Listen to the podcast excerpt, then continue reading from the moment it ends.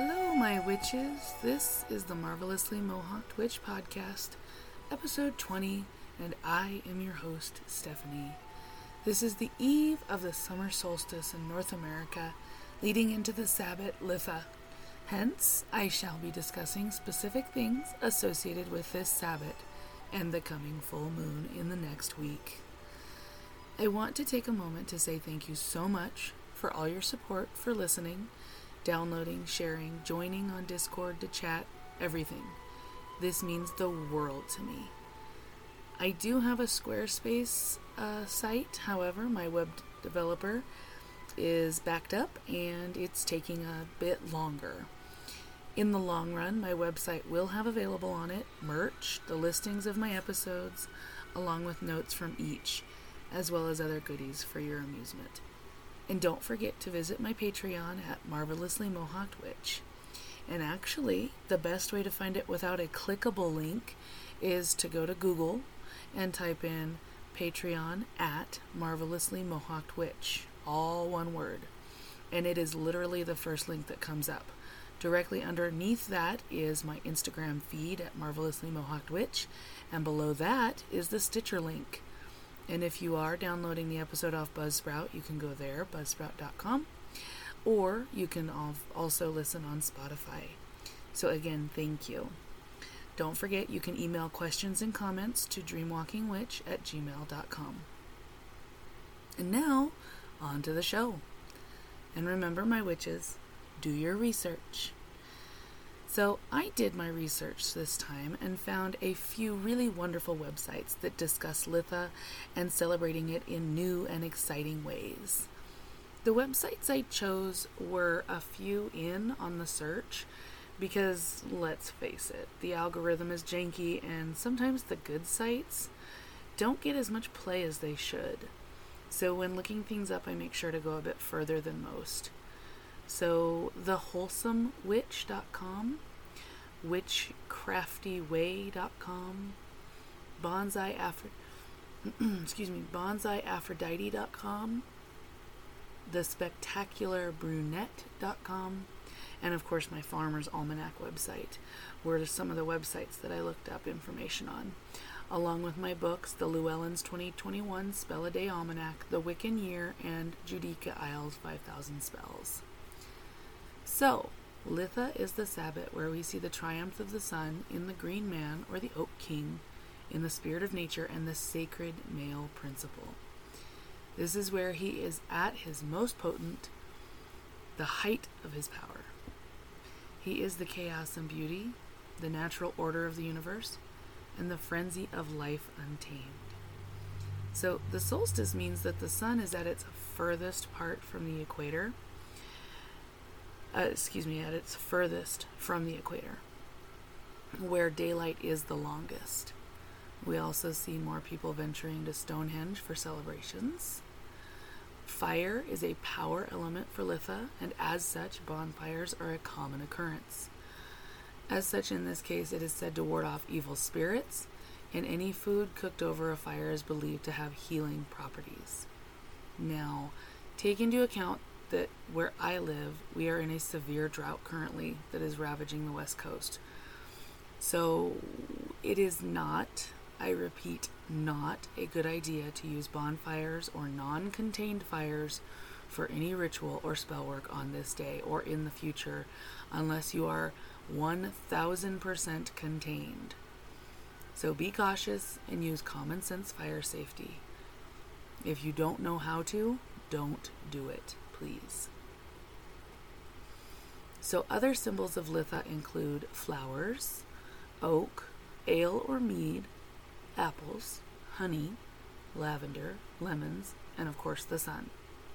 You can also add wine, yellow or orange candles, myrrh incense, yellow, red, and orange colored cloths, elder flowers, yellow quartz, emerald, tangerine quartz, and amber. A refreshing sun tea with some edible lavender added in, making solar water, which is the same as moon water, by leaving jugs of water out in the sun to absorb its energy throughout the day to then use later in the same type of ways that you would normally use moon water. If you're a crafty witch, you can make sun catchers or a flower mandala.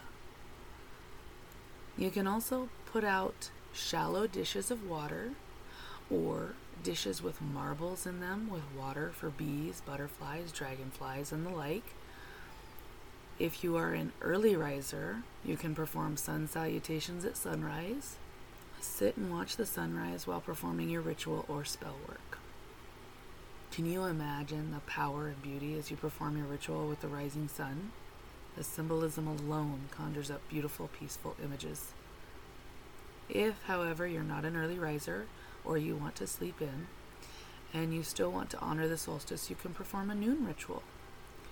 With the full moon also fast approaching shortly after the Sabbath, which we will see on the 24th of this month, it should be appearing as a golden moon, even though it is titled the strawberry moon, which is usually when the strawberries were gathered, the first strawberry pickings, um, as they would start to ripen by now.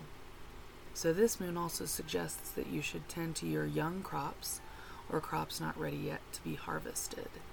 So, young crops you could uh, thin out, replant a couple, take a look at them, make sure that they're doing okay, make sure that your uh, fauna haven't eaten them, stuff like that. Spells that are good for either Litha or the full moon include fire safety spells and happy home spells. With our area that I live in, rife with drought and the potential for fires high, a fire protection spell can help to protect your home from fire. As with anything, you should take care and have an evac plan ready just in case you live in an area with high fire danger. Common sense. Yes, you're putting it out into the universe, and yes, you are firmly believing in what you are putting out there, but also know that you need to have that backup just in case. So this spell is the St. John's wort fireproof spell. In this, you burn St. John's wort in an iron cauldron. You carry it throughout the home so that the smoke permeates all corners, thus serving as magical fireproofing.